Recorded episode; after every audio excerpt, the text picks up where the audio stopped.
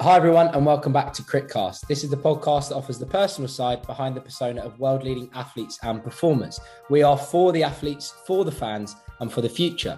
Now, this week we've got a very special guest. He's featured on the podcast before in a little collaboration between our two uh, platforms and companies. Um, his name is Alfie Manthorpe. He represents Trackstaa. Alfie, how are you? I'm very well, thank you. Thank you for having me on. I guess this is sort of a collaboration podcast, so I guess we're both technically the hosts uh, yeah, I'm, I'm doing great. It feels nice that we're finally being able to speak without connection issues. At least I hope so. I don't want to speak too soon because we've done this no. intro once before. But yeah, I'm good. I feel like we've got a good topic to speak about today, and I think it's something I think we both feel strongly about. So mm-hmm. yeah, it's going to be a good chat. Agreed. I think it's you know the topic itself um, from the top, as you can tell by the title, is what would you like to see in track and field in t- the year of 2022. Now, over the last couple of years, I feel like um, especially on our own spaces, we've seen uh, some things in track and field work really well, some things not work so well, and actually um, sometimes a lack of even trying. So I think that this conversation is really important for us to sort of pick up on and, and something that's actually got really good engagement and really good traction um, you know with the with both of our communities as well. So super excited to share the ideas that we have as forward thinkers as well as those um, of the fans and the athletes as well. Just before we jump into that alfie because we've got a lot of um, you know content to get through um, it is the new year. I wanted to bring up a little timely topic um, is around new year's resolutions. Now have you set yourself any new year's resolutions and do you usually stick to them? So it's a new thing for me actually. And before my New Year's resolutions have sort of always been like, you know, iffy. Like I've never really stuck to them. I've never really, really set any. I'd actually even even written any down this year either. Um, but I have actually set some in terms of like I think normal goals like within myself, and then also resolutions within Trackstaa. So I guess just to quickly break break them down a bit, I would say my normal ones have have been stop procrastinating as much in the day. That's number one for me. And also like trying to shift what I do in the nighttime a few hours earlier. Cause I'd end up like, it does relate to running. I'd end up, I'd end up stretching, doing Trackstaa work, doing loads of stuff at like 10 p.m., 9 p.m. And it just wasn't good for anything really mental health, physical health. Terrible. So that's one. And then also another personal one is my eating. I'm going to try really hard to like eat perfectly, which is a bit of a strange one because I think everything's fine in moderation. But I just sort of want to do it as sort of a test as well because Christmas eating didn't treat me very well. So now I need never, to never really does, does it?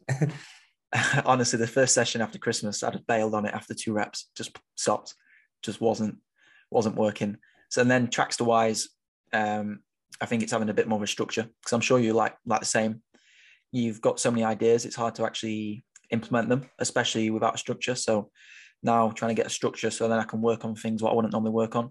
So like I'm forcing myself to work on things, whereas before I'd neglect them, like growing a Facebook presence, for example, on tracks. Mm-hmm. Don't want to do that. So I've set aside time for that. And so there, yeah, they're my goals. And I'm, I'm guessing you've got some as well, seeing as though Mate, that was the first question. Sounds good. It was the first question. I think you know sometimes um, there's always uh, mixed views on New Year's resolutions. I, I feel that um, over that New Year period, you're like, right, new start. You know, uh, new year, new me. All of that sort of um, cliche sort of thing. But I think often it is a really good way to um, review what you've done in that year, reflect a little bit, and then and then push forward. Um, for myself, still in full time work, so um, it's always that balance with you know working full time in sales and then uh, trying to do as much as you can at the weekends at events. So um, yeah, my my evenings, I guess you know you're bringing it back. I'm I'm trying to manage my time a bit better in the evening so that everything that I'm doing is working towards um, improving the sport. So yeah, it's always going to be a challenge. Obviously, got the merchandise up and up and running now, which is really exciting, and just doing you know as, as many projects as possible throughout the year. And and one of the one of the things, especially, and I'm sure we'll talk about money in this podcast, but actually really valuing what you're doing. Um, and I think there's enough people out there that are doing a lot of good work, but not really asking for any of uh, anything back in, in return for that value. Um, and one thing I'm focusing on this year, you know, I'm not going to be chasing money, but at the same time, I'm going to really understand what my value is to um, the sport. So, you know, when you're going to an event, even if the um, narrative so far is that, okay, I'm going to go to an event, um, I'm going to volunteer and I'm not going to get paid. Actually, if we want this sport to improve, when we really value the people that, um, that come along, if that's officials, if that's athletes, if that's fans, or, um, you know, even people that are doing commentary, if we're really valuing those people, then we need to you know show that sort of monetary incentive. So there's another number of different things that um, you know I have written down, but as we all find out, they either they, they will change. Um, but New Year's resolutions is always a always an interesting one, and especially for runners as well, they might set themselves like time targets and things like that. And I think that you know it's, it's really good going forward. Have you have you got a, a lot of interaction sort of um, with a lot of um, your followers around their New Year's resolutions and perhaps um, their plans as well? I actually haven't asked that. I really should because that's a good post idea. I feel like there you go. as an Instagram engagement person, I'd actually so I can imagine you get a lot of comments on that, so that'd be quite good to do. I feel like a lot of people, like a lot of my followers, that they're so different, like different ages and stuff. And it's it's funny being on social media because in the comment section in the DMs, you get such different opinions. Like it's crazy how much people have different opinions. And I think for my younger audience out there, who may be a bit more influenced, especially in the US, they're sort of influenced by maybe old-fashioned way of thinking in terms of training sessions and stuff like that. So some of their like ideas about training, I think it's probably bad to set New Year's resolutions on that, especially yeah. at such a young age um, in terms of running anyway. But then others, like I think a lot of them would be consistency. And I think knowing, like speaking to my followers, not about New Year's resolutions, but just in general, it's always about actually getting training done like on a consistent basis. So I can imagine they'll be the the things. But yeah, I'm definitely gonna ask that because while the the Instagram yeah. statistics are screaming in my head. So. yeah, I think it's looking um, you know, more into into detail of yeah, what where you can get the engagement from. And and you know, one one thing that we've done today is get really good engagement off um, this post. You know, I often look at um sort of governing bodies and main uh, media outlets for their their content and what they're looking for. And you know i felt that um, there was some really good comments or, or just ones that made me laugh really on on facebook with an athletics weekly post um, which is around you know what um, what are you looking forward to or you know what would be your biggest surprise of 2022 or something like that? Um, and some of some of the comments were outrageous you know like someone saying uh, seeing oscar pistorius pull up with a calf injury. And i just thought you've actually typed that out and sent it and put it on Facebook. And I was like, that is just like, that's just madness. But then other people saying that, you know, they want to see, um, you know, officials being paid. They want to see, uh, you know, higher level athletics shown on, on TV and things like that. And these are the sort of comments that we're getting in the, um, the comment section. But from the top, I think, you know, perhaps it's helpful for, you know, myself and, and you, Alfie, to talk through a couple of things that we see or have seen um, and the things that we'd really like to see in 2022. So I'll, I'll throw that question to you and I guess uh, you can give us a, a little answer. So what would you like to see in track and field in 2022? I think at the number one top spot thing I'd like to see is a more uniform content outlet. And by that, I mean, at the minute, we've got so many, I guess, different accounts, different outlets working to like working separately. So myself, for example, you, for example, in America, you've got uh, Ben Crawford, New Generation Track and Field, you've got Citius Mag. There's so many outlets, whereas the ones like FloTrack and I guess RunnerSpace fit into that category as well the larger outlets, they're sort of having a barrier where we can never compete with them because they have the staff. So unless we work together as an outlet and have like a uniform structure, I, I think there's going to be a discrepancy in what we can put out and keeping consistent enough to actually drive the sport forward. I don't really like using that term, drive the sport forward. I guess just create more engagement and more exposure. So I, I think that's the main thing I want to see in 2022 is communication between podcast hosts, content creators, collaboration and communication, I guess, would be the, the main one. And I'm, I'm sure I can go deeper into that in a second. Um, but yeah, that, that's probably my number one. Um, yeah.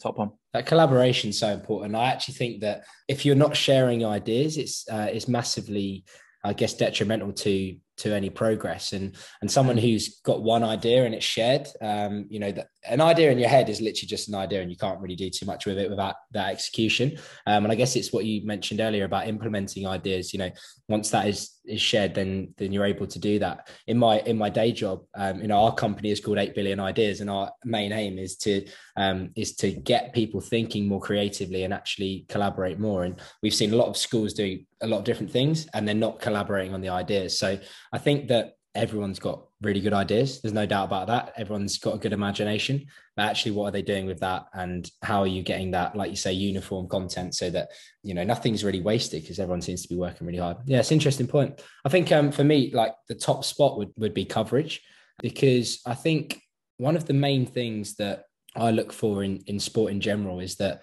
if I'm if I'm flicking through on a day to day basis and I'm going through Sky Sports, like I've seen it recently, I think on BT Sport, and they come up with like five or six um, different sports that you know you perhaps would never have heard of like uh, I don't even know. I think there was like there's curling coming up or something, or the darts has been massively massive recently, and it's had great coverage. And you know, you'd argue that not a lot of people can relate to a darts match because they might have played the game in, in the pub, but they don't do it to a, to a high level. But for runners, there's a lot of runners in the world. like there is so many people that are you know going out for their their run to try and get their 5k time or 10k or whatever it might be but where are they then consuming that you know that high level running content? And actually you don't have it. So i think for me coverage is is up there.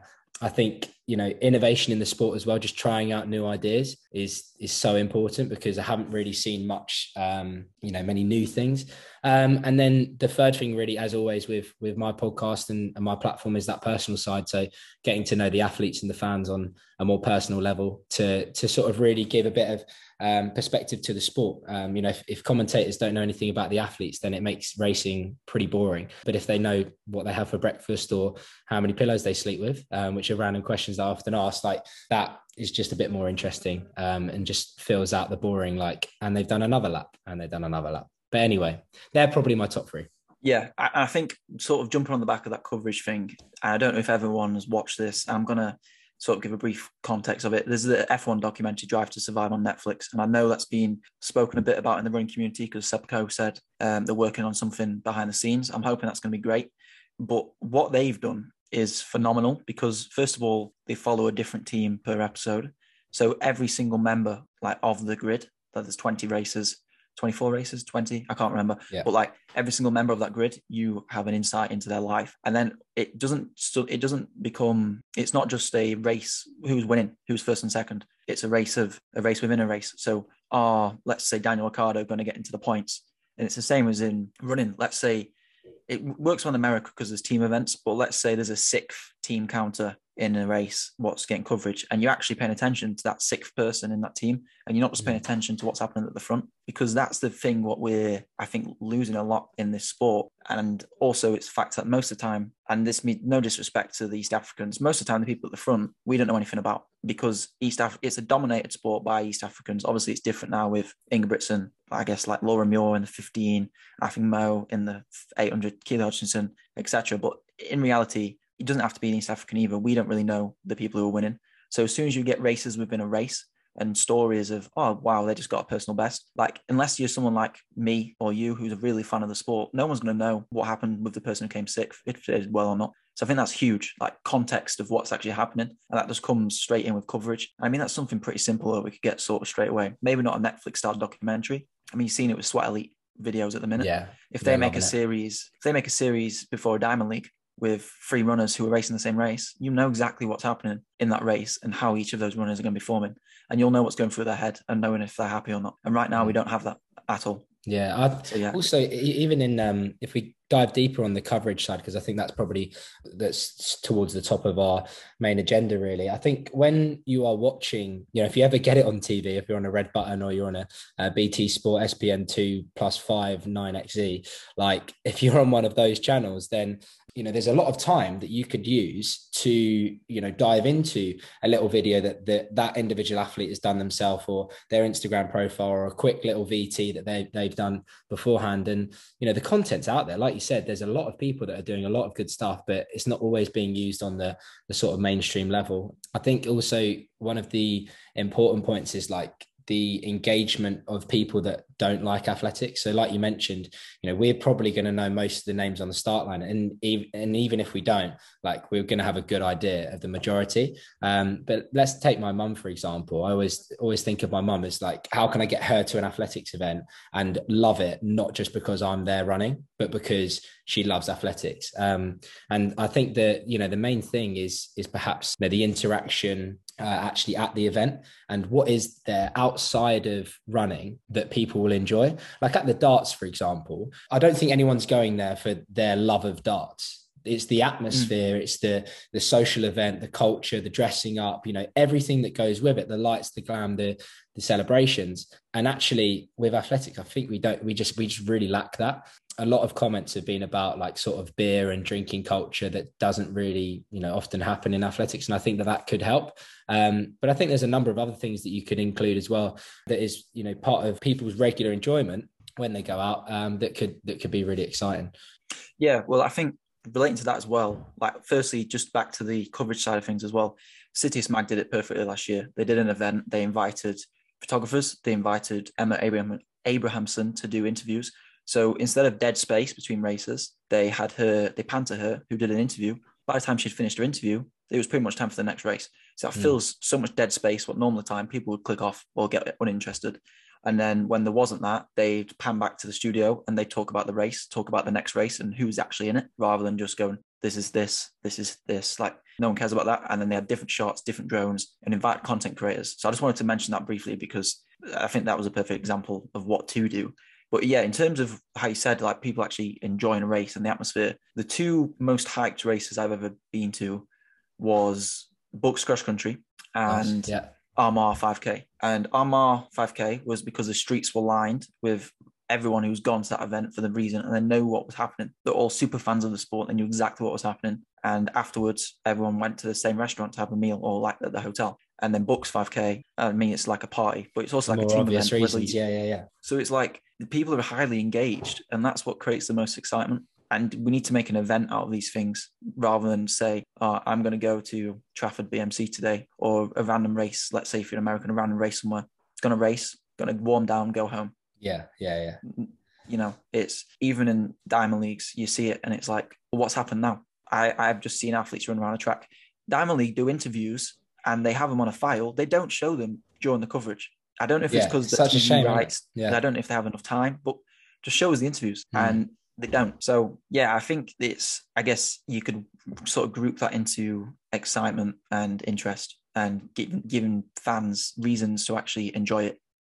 Because as much as I am a fan of the sport, I still don't find it fun watching lap after lap after lap after lap after yeah. lap, and that's just not enjoyable. So yeah, yeah, that's yeah. I think you know off, off the top, I think that's um, for, for us that's that's the main real reasons really it's that engagement side and uh, and the coverage as well. And i think what we can do is probably jump to a few of the you know listeners uh, comments and questions and ba- basically just go through like a few of them. Um, so it's been great to have a lot of the engagement from both you know my community your community and, and then bring that together as well. So uh, one of the points that is mentioned by Isabel Bryan is saying that UK needs to uh, needs to start doing DMR relays. Okay, so it almost touches on that bit of that point of you know the sort of team atmosphere that you might have with the BUCS that really creates that uh, that energy in the crowd. Um, Alfie, I know that you've sort of um, you know you've vested interest in in the US. They obviously do the DMR a lot over there.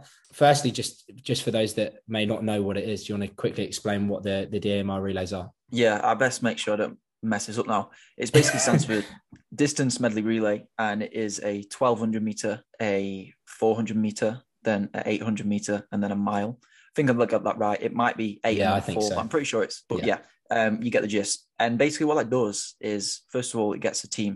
America do that very well. Everything is team orientated, the collegiate system and the NCAA's. Um, but what they do is gets the middle distance runner, the 15 runner, with an eight runner, also with a sprinter. So basically, in, in reality, the first three legs don't really mean that much most of the time. It's about the miler who's on the last leg. But those first three sort of break down the field a bit and also add sprinters into it. So then sprinters are invested.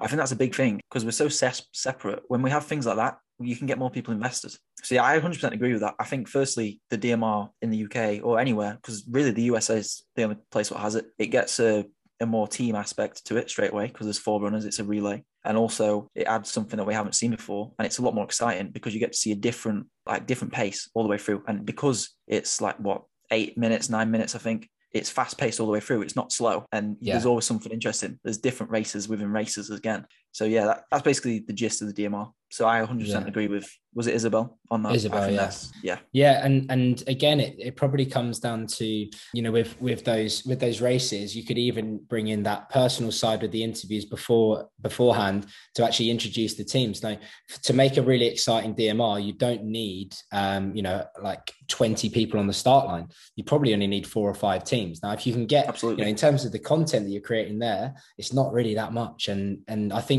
the athletes especially I'm I, I've never met an athlete that doesn't want the exposure and doesn't want more exposure for either themselves or um, perhaps other athletes. So I think if you went to them and said, "You're running in the DMR with this team, we're going to interview or whatever," I think that would be super exciting. And actually, it just again, it just fills that time, um, that, that sort of dead space in between. Hundred percent. I think that's a great uh, idea. And uh, so, from Joe Wigfield, who is a fan of both of ours, I think, which is good fun. He said uh, we need more of a social environment um, with music, music at comps, and betting as well. So, a couple of points there. So, we've got that social environment, which I assume just means drinking. Uh, that's you know, he's, he's, a Scouse man. That's obviously what he means. Music uh, competitions, and then betting as well. So, we've seen, I guess, we've seen seen that a few more drinks being involved in uh, events like the night of the 10k PBs, as well as I guess the music is, is very much a part of that. We've also, you know, we used music at the, um, we, we were both there actually at the Birmingham uh, track series. And I think that that just, just provides a little bit more. Oh, you nodded your head there because you had a you didn't enjoy the race, but I, I enjoy I enjoyed the 3K, but the 10K at Birmingham was my last race there. Oh, okay, yeah, that, yeah. So that was no, just bringing back bad memories. But okay, but then for so on the i guess the social side and then also betting as well um, which is something that's a little bit um, you know I, I, it's never really been too involved in in running. But um but what are your thoughts on those those two? So i think it'd be good to speak about these on a business side of things as well yeah and like the feasibility of them. So first of all social side absolutely that's a given. Easy to do as well. You just get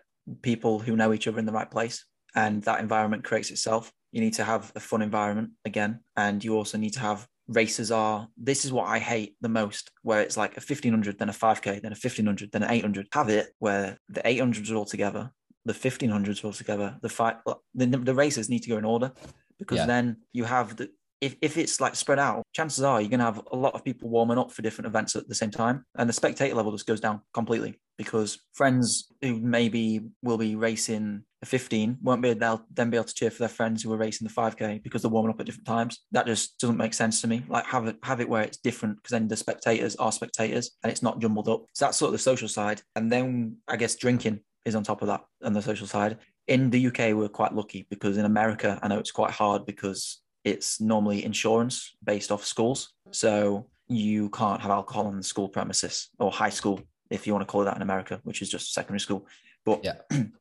So in America, it's hard. In the UK, and I'm sure most places in Europe, it's absolutely fine.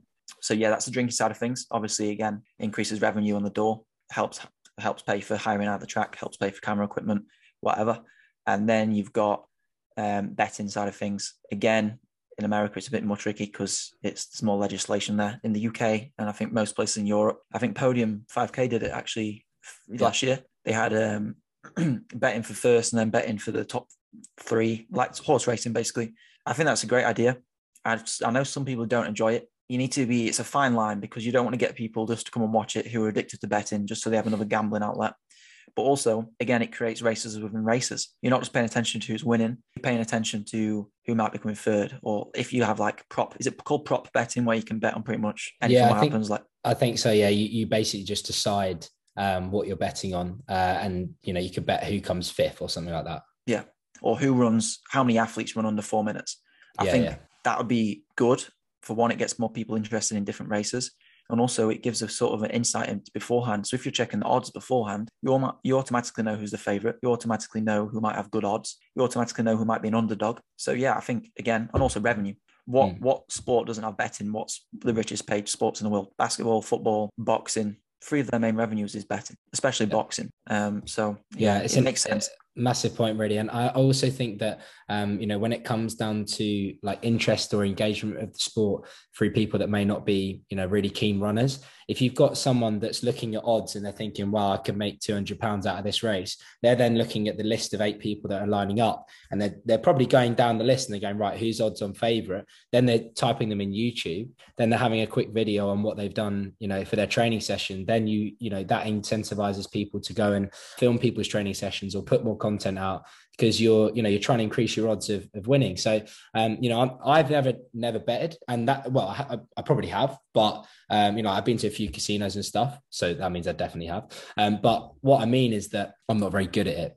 So uh, but I, I do feel like you know if there was an opportunity there for me to either bet on a mate or bet on someone in the athletics community that i knew and I could make money out of it, then you'd have a more vested interest. And I just think that that would be, you know, a lot more exciting. So I think Wiggy's right there on on many accounts, and and actually, um, I think it just really helps. It would help the sport in general. And the worst thing that you can do is test it out and see if it works or not. And if you don't test it, then you probably can't knock it. Yeah, I think that's a big, especially in this sport. It's a bit old fashioned, and people are you can't do that. It's not what we used to do. And I just think anyone says that, just get in the bin. Like you need to innovate, yeah. you need to try new things. Yeah, if yeah. it doesn't work, it doesn't work. You need to try it. And it's just simple as that. You're not going to get sh- anywhere. I want to sh- want to share a little story with you. I'm not going to name who it was, but I was speaking to someone at the BMC because um, I'm going to. I'm actually coming up to you. I'm coming coming to Sheffield at the weekend, and I was asking them basically, you know, about you know, could I come and do a bit of promotion for them beforehand? Could I do a bit of interviews? And they had something sorted out already, which is fine. Um, but I did sort of ask. I said, um, you know, what does innovation sound like? It sounds like the luxury of being in the moment with your customer, client, or patient. It sounds like having the right information right when you need it. It sounds like being at your best for your customers and your business. Thanks to Hyland's intelligent content solutions that improve digital processes, innovators everywhere are able to do their thing better, whatever that thing is. Now, who doesn't like the sound of that? Highland, for innovators everywhere, visit hyland.com. Are you planning to uh, release some of the you know the start list and the people that are racing? Because we can we can definitely do some posts on it. And they're actually against putting out sort of start lists and you know increasing the promotion of the athletes that they have racing just in case that athlete doesn't turn up. Now i find that a bit of a challenge because you know obviously if you um, promote the fact that you've got jenny nesbitt or jake wightman racing this weekend that's probably going to engage a lot more people to firstly sign up and second of all come.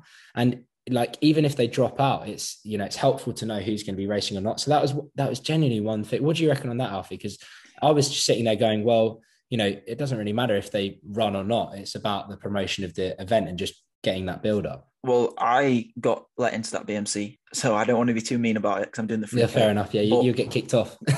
yeah, I, I, didn't see the entry list, and I, have seen. I've, obviously, I know quite a lot of people who've entered, and it's going to be it's a stacked field. I 100% agree. I was thinking about this. I think it was last year when we did. Can't remember the name, but it was some 5Ks, and we did interviews before. And in reality, people are gonna. That's going to come and go. No one's going to know what's happened it'll come down to me maybe posting it as a general thing on Trackstaa. Yeah. And that's how people see the results. And you're not going to have any information beforehand. And I think that's from BMC's point of view, intent of just trying to cover their backs and not get any controversy whatsoever, which is fine if they want to do that. But yeah, if, if someone doesn't race, it's a, it's a sport. How many times have people promoted a, like a football match, like, oh, it's Messi versus Ronaldo? and one of yeah. them gets injured or one of them pulls up. Do you know what I mean? It's it's yeah, not yeah, like it's happens all the time. It's not yeah, it's not like you're saying this is definitely going to happen. Hmm. If and if to be honest, if anyone is agrees to do an interview before the race, then they're probably going to race and they've agreed to do an interview. Even if they don't race, they're going to be fine with that. It's not like if I said I'm racing and I pulled out, I'm not going to be like, oh, can't believe that guy interviewed me. I'm so annoyed. Like people are going to hate me now because I didn't race. It's I just, it does it doesn't really work that way around and actually you know I, I, feel like it's a bit of positive pressure for that that person you know if you put your let's say that you map out like a lot of athletes do they will map out their whole year for the races they're going to do and then you know a bluebird comes up and they're able to go and race abroad or something like that. That happened a lot last year where they were about able to travel a bit more. If that happens that's fair enough. But then it just gives you the opportunity to go to the athlete and say oh you know i was really interested why you dropped out of that race. Why was it? Oh it's because i was going abroad to you know, run at XYZ. James West, for example, when we did the Bromley Twilight meeting, he was doing the 3K with Mark Scott, Alex Yee, uh, Johnny Davies, and Phil Sesemann. When they were doing that race, uh, James was actually like on the brink of being able to run at Monaco. So, like, he could have been dropped out of that race. However, we were doing the promotion for it, and he was up for the race, and Mark was up for the race, and all of these sort of things. So, you know, you never really know uh, how much um, that can impact because you know, there's not going to be any pushback if someone drops out of a race, but actually, a bit of positive pressure that's applied, you know, might be helpful, um, and just gives again back to what what I would really want to show is that positive side again.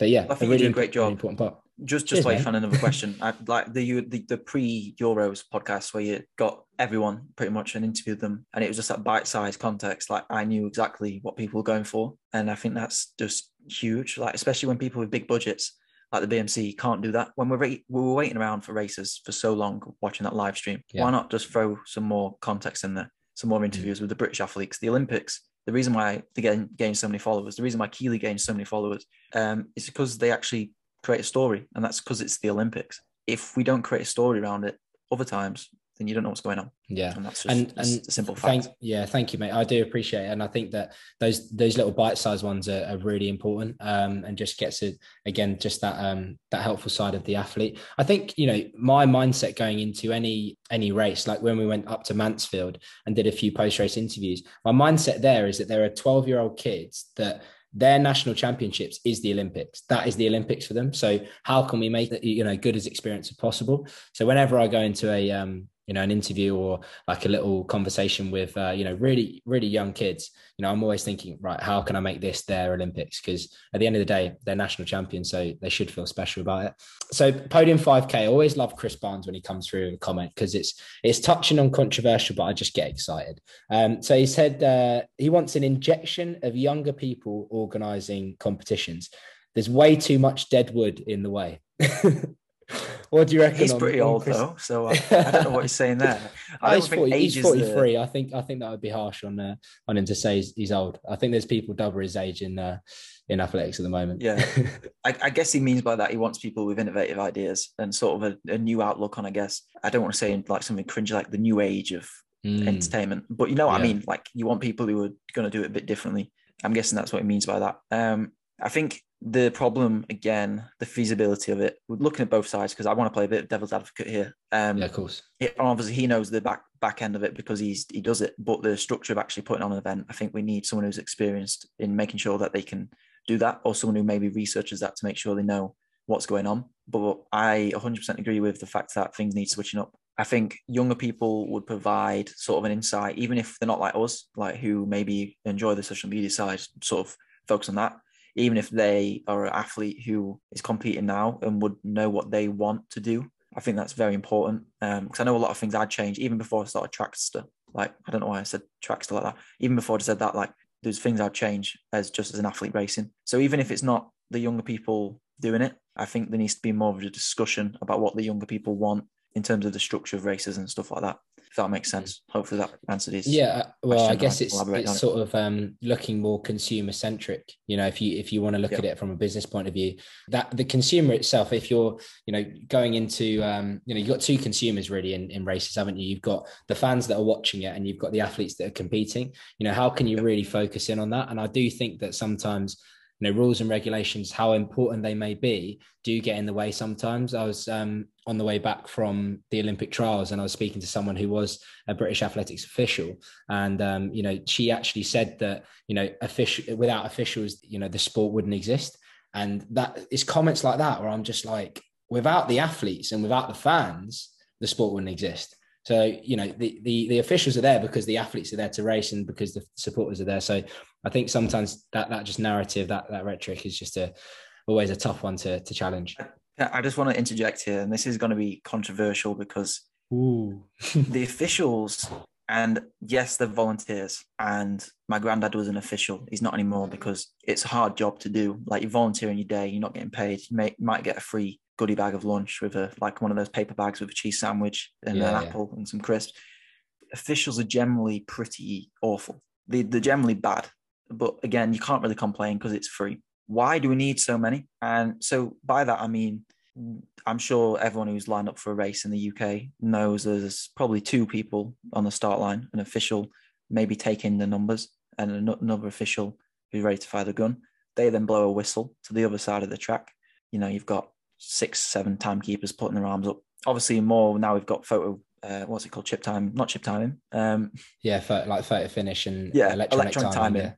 Um, you don't really need timekeepers as much, but like, why do we need someone like two people on the start line? Why do we need someone checking numbers? Why do we need someone checking if you've got your shirt tucked in? Like I've had so many races where someone's literally just there to tell me you need your t-shirt tucked in so I can see your side number. So Yeah. They, they abuse power quite a lot as well and like stupid regulations. I think more planning needs to go through to making the event go fluid and that for reducing the number of officials we need drastically. And due to that, having a better event. I mm. do think also with that field and track should be separate or broken up. So I know it saves time having field on while tracks going on. It's a bit easier. But if you have officials who do the track side of things, and then you have those same officials do the field side of things, you're going to get a lot less officials and need a lot less officials, which is, I think, what we struggled with a lot in COVID. We haven't been able to get officials because they're all generally old and a bit mm. more at risk at COVID. Therefore, they haven't been available, rightfully yeah. so, because they're, they're not they're not don't want to risk their life for something they're not getting paid for. Um, yeah, of course. It's my hot take on officials quickly. I can't remember where that started. I just want no, no. It's, it's fair enough, and actually pulls on a point that um that came through around. You know, they want to see officials getting paid. Now, this is a, an interesting point, and and when you talk about the difference between having you know track officials that then aren't able to do the field at the same time, if you had that separate, not only do you need less officials because they can do two jobs because they're very qualified to do it? I asked the guy, I said, How long does it take you to get your level three qualification? He said, You can do it within three years. I was like, Three years. And these guys don't even get paid. So, you know, there's no incentive for us, you know, our age to go, yeah, I really want to be an official. Um, you know, it's people that want to give back to the sport. But yeah, so by having um, one set of let's say one set of officials like less amount and then they do track and field you get better quality officials doing that work and then you get a more seamless event. And what that does also is it, gives an opportunity for you know if the if the um, commercial side of the sport in, increases where we've implement all the ideas that we've got where you know someone's paying um, entry because uh, or entry to the actual venue because there's an atmosphere it's exciting they're paying you know a certain amount of money to kiosks that have got um, you know shoes or kit or beers or whatever it is that they're then giving a percentage back. Once you get all of that you have a small pot that you can then offer to the officials and it'll be you know very worth their while. Um, i even was doing a few notes off the back of a um, the sunday podcast um, that was done with a guy called kevin and they actually talked about how you know the event can make money. And and i looked at it and i thought how many officials do you really need to run an event. And I do think that if you had a pot of four, five hundred pounds, you could fund the officials um, you know, for, for that whole session. So I think there's there's a number of different points. I think you know you're right in saying that the um, there's a barrier to having a high quality event because of the the age of officials and actually because they've never asked to get paid. I literally I asked this guy who who's a he used to be a coach now an official and I said, um, you know, he, he brought up the point about getting paid. And I was like, that's a really interesting point. Um, have you ever asked any events to, to pay you? And he said, no, because it's not the done thing. Um, and coaches don't get paid either. And I think if that's the narrative and that's the whole mindset that, you know, we don't, we, we've never got paid, therefore we can't ask, like at least ask, you know, at least try mm. and, and see, you know, what can happen. Because if you work really hard to be one of the best officials that you can be, then you should be rewarded with that. Not just so that you can go to a bigger event like, you know, the British Champs or a Diamond League, but so that you can really get that recognition. So yeah, there's a there's our two pennies on um on some officiating. Um but yeah, um we've got a couple more. I know we've got to wrap up. Um, but one of the other things is sort of like um, a bit more coverage around county champs which is an interesting point because I guess it's um it is more focused on the UK. Um, obviously, we will have people from America listening and, and around Europe, but um, you know, in terms of having county championships and maybe regional events, th- that's a really important thing for us to to push on, and it's more of the grassroots level that's not looking the elite side. Alfie, for you, where could sort of we improve with that county champ stuff, and and does it need to improve basically? Um, so first of all, bear in mind I live, and for anyone who's outside of the UK. I live in Yorkshire, so Yorkshire is the biggest county in the UK. I don't know if it's biggest by population. It's probably second behind. Uh, is London a county technically, or is like that, that area? Yeah, yeah, yeah, you know what I mean.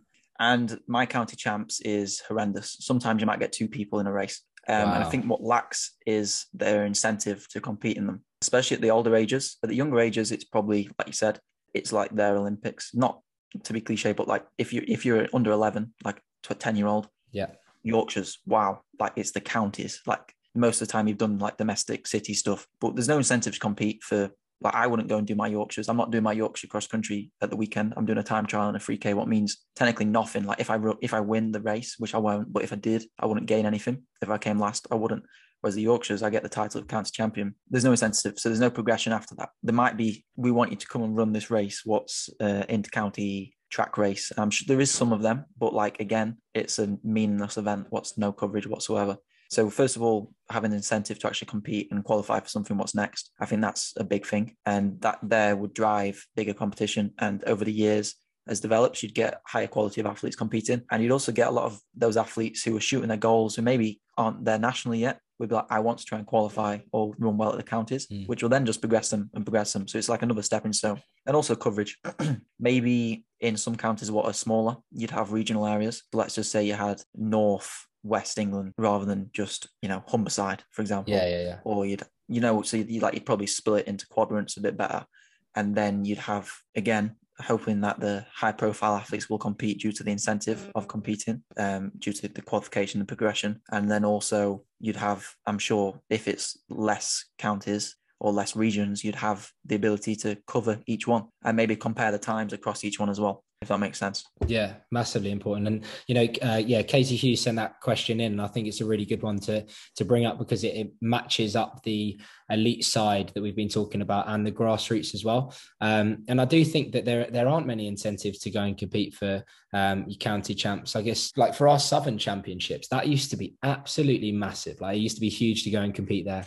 And actually now, like for for those Southern champs, you'd get very very few numbers. Um, you know, friend of mine, Stuart Brown, who's at, at Tonbridge, he competed at the Southern champs, um, and I think he came he came second to our our other Tunbridge guy, and you know he was in a fifteen hundred where it was it was one in like four flat, um, and Stuart's a free 53 guy. So he's, you know, he's the best in the south of England running 353, which is, you know, 20 seconds, 25 seconds slower than um, the best in the country. So, you know, there's not knocking any of the performances there, but it's just talking about the level and, and where are the incentives at um, for something like that. Um, so, yeah, I think we've covered a lot there and, and it has you know generally i think if we're talking about improvements in the sport it can often come across as negative but what i think is really important to do is put a positive spin on it and say that everything we're saying is coming from a point of optimism. And you know these things that we're talking about don't take millions of pounds to do. They don't take um, hours to to do it. But what it does is it just gives us a bit of food for thought for what we can do this year. And especially coming back to the main points we talked about around collaboration between between platforms um, also the coverage and then just offering a bit more of the human side behind the athletes itself you know alfie for you is there anything else that um, perhaps you'd like to add and and maybe uh, bring a bring a positive end to what's been, uh, I think, quite a constructive conversation. Yeah, and I know obviously I'm the reason we've got time constraints. So, but I am I've got a few more minutes, so I can Good I man. can talk, touch on this because I, I, wanted to speak about this earlier, and it's somewhat positive, and then I can show and elaborate to make it a bit more positive. But I want to speak about sort of the big dogs, the commercial dogs, like commercial dogs. That makes sense. But the big dogs at the minute in the UK, it's sort of Vinco coverage race races and they make their money by events paying them to film and also ad revenue on the website. I'm not sure that's very high. I don't know. Could be wrong. Um, don't think they do a very good job promoting their races. If they had a bigger team, like giving context, I'm sure they get a lot more views. Don't know where that lies. That's a conversation we need to have with Matt Quinn, I believe it is. Um, so there's that side of things. But the reason I want to bring in the big dogs, but FloTrack, for example, and I know they get a lot of stick, and I hate them for half of what they do, especially on the copyright side of things. But I think we can learn yeah, a lot yeah. from them in terms of their commercial side.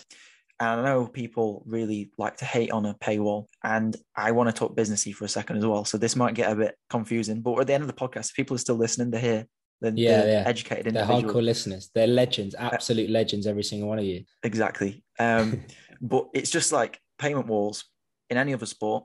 You're, you're paying Sky Sports subscription to watch football. You're paying a BT subscription to watch football. I'm sure in America you're paying a you're paying a subscription to watch ESPN stuff. So why is it so frowned upon in our sport to pay a subscription to watch the races? And now here's the problem with the FloTrack subscription, the RunnerSpace subscription, is you don't know what you're paying for because it's so different every week. So we need a structure so the, the, the payment wall side of things is great for cash flow for the company, so they can hire employees. They sort of know they've got a monthly subscription, they know what they're getting. If you charge it yearly for a discount, you get even bigger cash flow, which is good. Again, you can invest, plan for the future. Um, it's just a bit of business stuff there. And I'm interested with FloTrack in particular. I believe their subscription is quite substantially high. And I'm interested in, I'm not sure if you're aware of this term, but the price elasticity of demand for their products. Because I personally, if I knew what I was getting and I knew I was going to get these races, I would pay a subscription if it was a bit less. And I honestly think their price elasticity of demand, which is essentially how much the demand for the product or service would change depending on the price of the product. So if it goes Yeah. down, if the price elasticity is high, that means it's going to change more. And I think that would happen. I think if they reduce their prices, they would earn more profit because more people would buy. Yeah. And I truthfully think that I would buy it if I knew as well I was going to be able to watch this race, this race, this race, and also have this information. So I think that needs to happen. Uh, I don't know if FloTrack are going to be the ones to do it because they're sort of, I guess, a dead wood. I think I hate them so much. So that's a different thing. But I think that needs to happen. And people need to stop hating on payment walls as much, providing that they're affordable, because I think you would make more money. And also providing that you have a structure of, I'm getting this in February. I know I'm getting this. I'm Mm. getting this in March, April, May. And also having substitutes like maybe free training plans added. Because that's the thing. It's the beauty of this this sport. And with us, like I could go and speak to Mo Farah in the DMs. Like I've spoken Yeah. to Mo Farah. And if let's say one week I was like, there's not many races going on this month and you're still paying for subscription.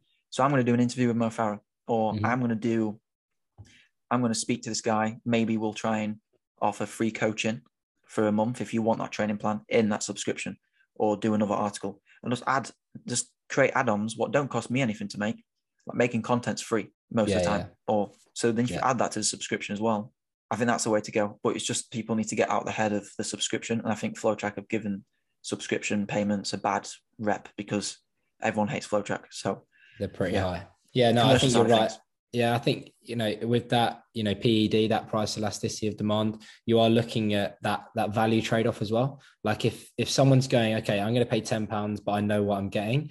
Do they value it against that ten pounds? If it's yes, then they're going to pay the ten pounds. If they think no, then they're likely to not, and you have to bring that price down to sort of match that up. Um, and I think that you know perhaps FloTrack because it's such a dominant force, it's got that um, you know sort of competitive advantage, big big brand like they're able to put bring that um bring that price higher. But it just gives a bit of an opportunity for someone like look if if sweat elite for example turned their paywall on and it was you know three pound four pound a month i'm in. You know what i mean? Because i've se- i've already seen what they're doing. They've for the last three weeks um i think it's matt he's posted you know they posted once a day for every for for three weeks. And i'm like that is ridiculous content that Mm. if like like i said to, to start with with my new year's resolutions and sort of um, my main aims is you know you've got to have something that that you can't just always give giving back.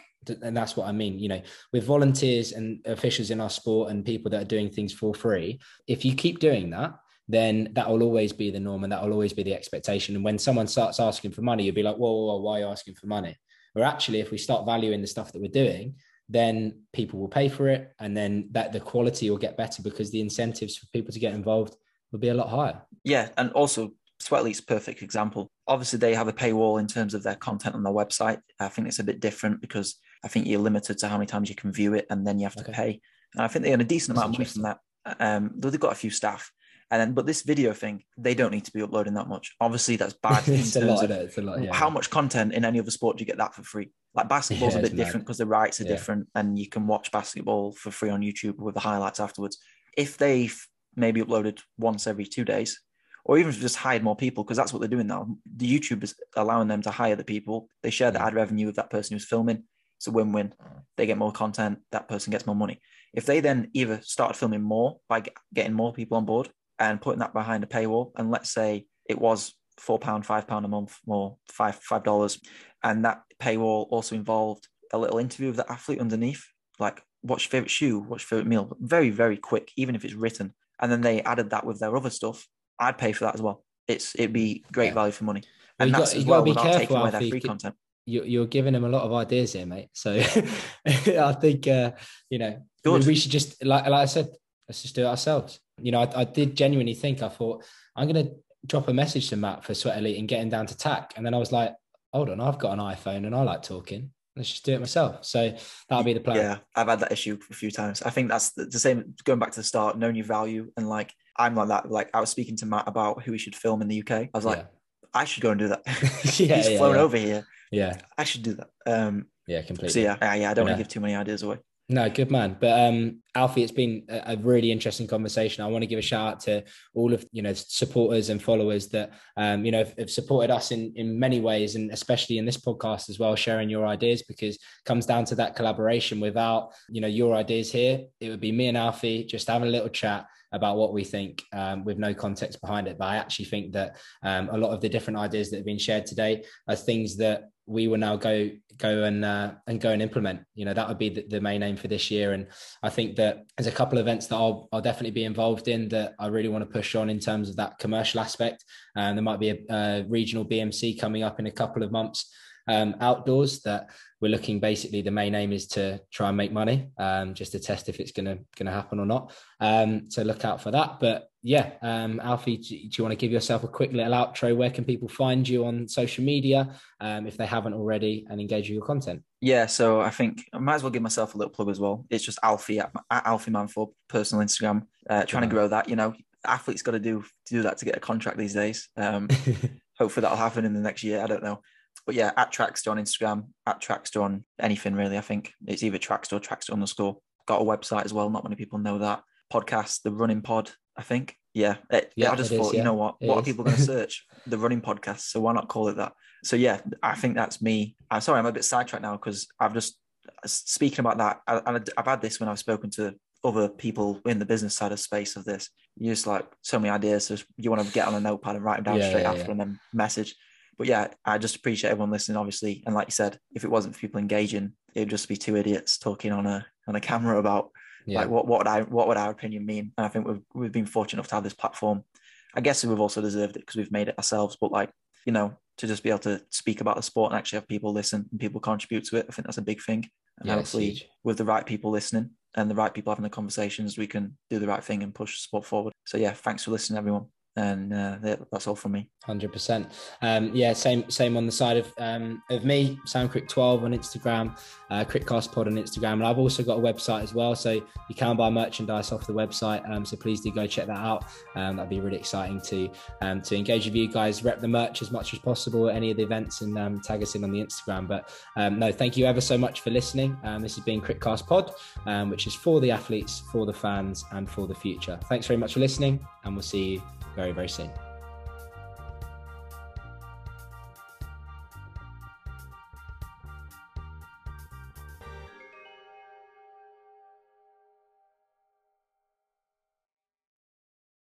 At Parker, our purpose is simple. We want to make the world a better place by working more efficiently, by using more sustainable practices, by developing better technologies. We keep moving forward. With each new idea, innovation, and partnership, we're one step closer to fulfilling our purpose every single day. To find out more, visit parker.com/purpose. Parker, engineering your success. Say goodbye to your credit card rewards. Greedy corporate mega stores, led by Walmart and Target, are pushing for a law in Congress to take away your hard earned cash back and travel points to line their pockets. The Durbin Marshall credit card bill would enact harmful credit card routing mandates that would end credit card rewards as we know it. If you love your credit card rewards, tell your lawmakers hands off my rewards. Tell them to oppose the Durbin Marshall credit card bill.